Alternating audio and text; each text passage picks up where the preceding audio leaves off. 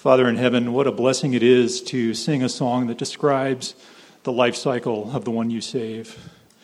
Born in wretched sin, dying in that sin, helpless to save themselves, but you give a Savior. You give a Savior who is powerful to save. And it is this morning that we want to remember him. We want to remember him well. I pray for every one of us in here that you would help us to examine your word well so that we can remember him as he deserves to be remembered. And I pray it in his name. Amen.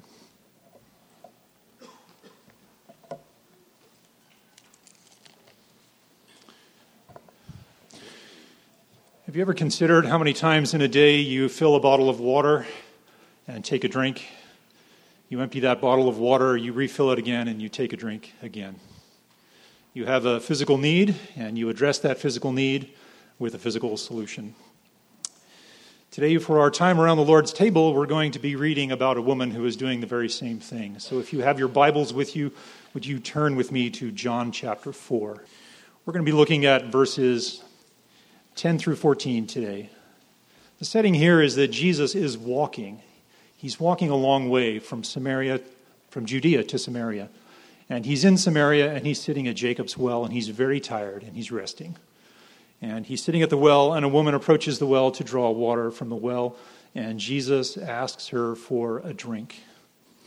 This is a divine appointment, and Jesus is using this conversation to reveal his true identity to the woman at the well. As we read this passage, take note of a couple of things. First, in verse 10, take note of what it is that Jesus says is very important for this woman to know. And then, as we read in verse 10 as well as in verse 14, notice the water that Jesus says he gives and what is so special and what is so unique about that water. Let's read verses 10 through 14 together. Jesus answered and said to her, If you knew the gift of God and who it is who says to you, Give me a drink, you would have asked him, and he would have given you living water. She said to him, Sir, you have nothing to draw with, and the well is deep. Where then do you get that living water? You are not greater than our father Jacob, are you, who gave us the well and drank of it himself and his sons and his cattle? Jesus answered her and said, Everyone who drinks of this water will thirst again, but whoever drinks of the water that I will give him shall never thirst. But the water that I will give him will become in him a well of water springing up to eternal life. We see at the beginning of verse 10 what Jesus says this woman must understand. He says to her, It is imperative that you understand exactly who I am. The rest of this conversation that we're having together hinges on a right understanding of who I am. And he tells her a little bit about what he gives. He says he gives water, but he gives living water. And then in verse 14, he gives a little bit more detail about that living water. He says this living water springs up inside of you to eternal life.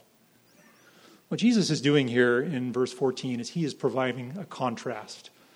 He's providing a contrast to the way in which a human being provides a human solution to a human problem, to Jesus Christ and his divine solution to a spiritual sin problem.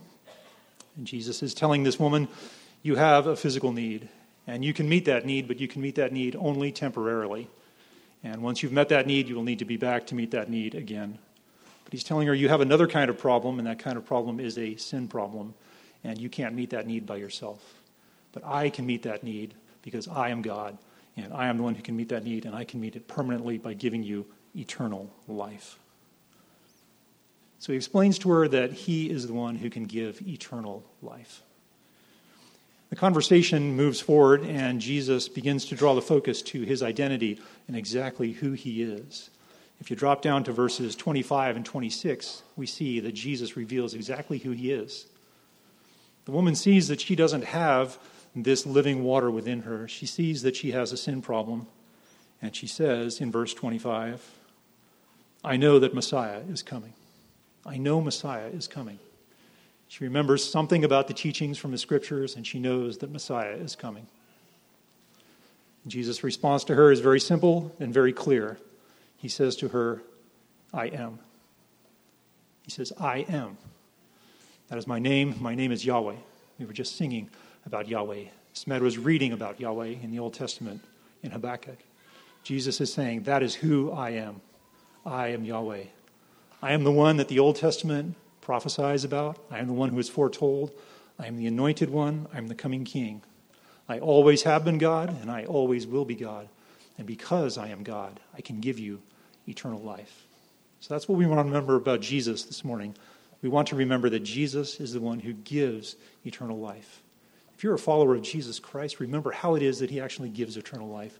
He actually gives eternal life by making an exchange, an exchange of his life for yours. He gave his life by hanging on a cross so he could bear in his own body your sin, and he could free, freely feel and receive God's anger and wrath against that sin. And he could satisfy all of God's anger against that sin.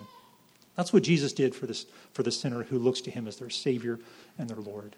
If that is you this morning, we encourage you to join us, join with us in remembering who Jesus is here today. Remember what it is that he did on the cross, and with that work on the cross, that he purchased eternal life that he gave to you. So that's what we want to do. When the elements come to you, take and pause and consider your life. Consider how God has provided a Savior for you, how that Savior went to a cross for you and hung on the cross and bore your sin on himself so that he could save you and give you eternal life.